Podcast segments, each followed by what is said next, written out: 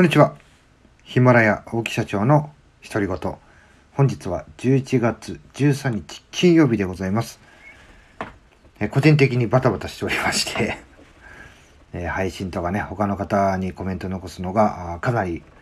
遅くなっております。ようやくね、今、手が空きました。え今日はですね、どんなことを話していきたいかと言いますと、えお金ですね。えー、お金が絶対に振り込まれる保証なんて、えー、どこにもないというお話をしていきたいと思います。まあ、起業する人はですね、特に、えー、この部分、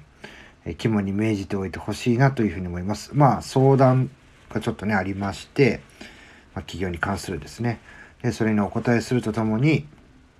えー、自分の経験をお話したんですけども、まあ、どんなお話かというと、まあ、まあこれは当たり前なんですけどもね皆さんサラリーマンで働いてらっしゃいますといついつにね給料が入ってくる。これねもう当たり前ですよね、えー、絶対と言ってもいいほどじゃないですか。必ず入ってきますよね。ただそれがね一歩立場が変わって経営者サイドになるとそれがね絶対にはならないんですね。というのがですね、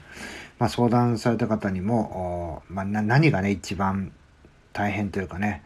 えー、予想だにしないですかみたいな質問で、えー、お金が入ってきませんって言ったら、ええー、って言ってたんですけど、そうなんですよ。みんなね、お金は、請求書出したのにお金が入ってくるのがね、当たり前だと思ってるんですね。そんなことないですよ。えー、というのはですね、じゃあ、えー、株式会社 LMC、私の会社ですね、えー、先月、まあ、10月末時点で、え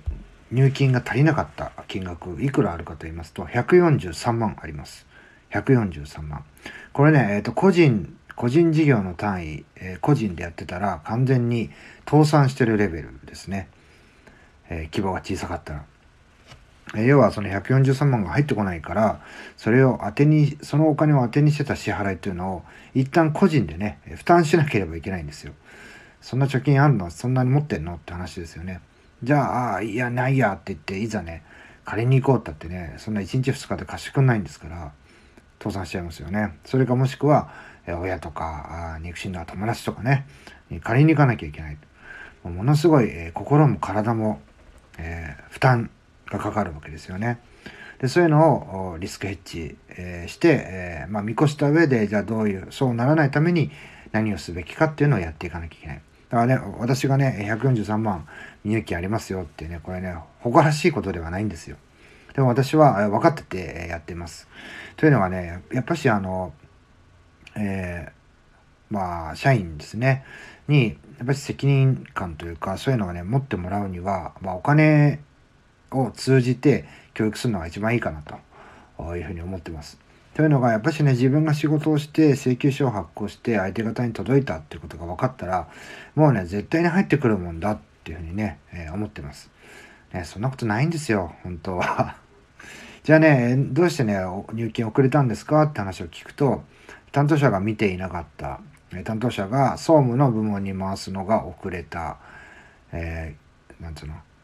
決済とかね、許可を取っていないのに発注したから、で、後からね、請求書が来て許可を取ってるから、まだ許可が取れていませんっていうね、えー、ふざけた話を平気でしてくる人たくさんいます。これね、あの、大手さんであればあるほど、えー、こういうのね、結構曲がり通るんですよ。で、もう仕事やってんだから、あの、払わないって言ってないんだから我慢してよみたいなね。そんなね、よくある話なんですね。じゃあこういう現実を知ったら何をしなければいけないかって言ったら、まあ入金確認するっていうのはね、経営者として当たり前のことなんですけども、まあ事前にですね、例えば請求書を出して請求書届きましたかっていう確認をして、で、それで届いてますよって確認が取れたら、いついつ入金厳守なので忘れないようにお願いしますとかね、また例えば入金日の10日前2週間前ぐらいに一発連絡を入れて、まあ、失礼かもしれませんが、えー、今月末いくらいくらのね、えー、入金がございますので、えー、よろしくお願いしますっていうふうにしてね、えやるとかまああの対策なんていくらでもあるんですよね。まあ、ただそれでもやらない人もいますけどもそういうふうに言われたらああここはうるさい会社なんだなっていうことで、えー、経費は少なくともされる可能性は低くなると。まあ、今回はですね、えー、請求してあげたお金、まあ、皆さんサラリーマンの方で言ったら給与ですね、えー、サラリーマンの人は必ず振り込まれますが、えー、必ずね、振り込まれると思うなよっていう話をですね、えー、起業したいって人に話をすると、